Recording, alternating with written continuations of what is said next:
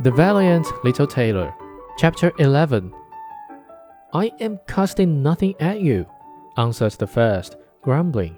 They disputed about it for a while, but as they were tired, they gave it up at last, and their eyes closed once more. Then the little tailor began his game anew, picked out a heavier stone, and threw it down with force upon the first giant's chest. This is too much, cried he, and he sprang up like a madman and struck his companion such a blow that the tree shook above them.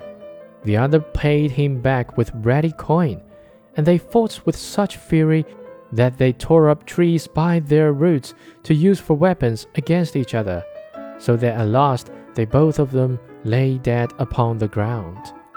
And now the little tailor got down. Another piece of luck, said he, that the tree I was sitting in did not get torn up too, or else I should have had to jump like a squirrel from one tree to another.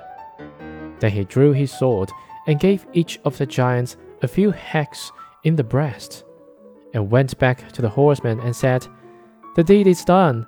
I have made an end to both of them. But it went hard with me. In the struggle, they rooted up trees to defend themselves but it was of no use. They had to do with a man who can kill seven at one blow.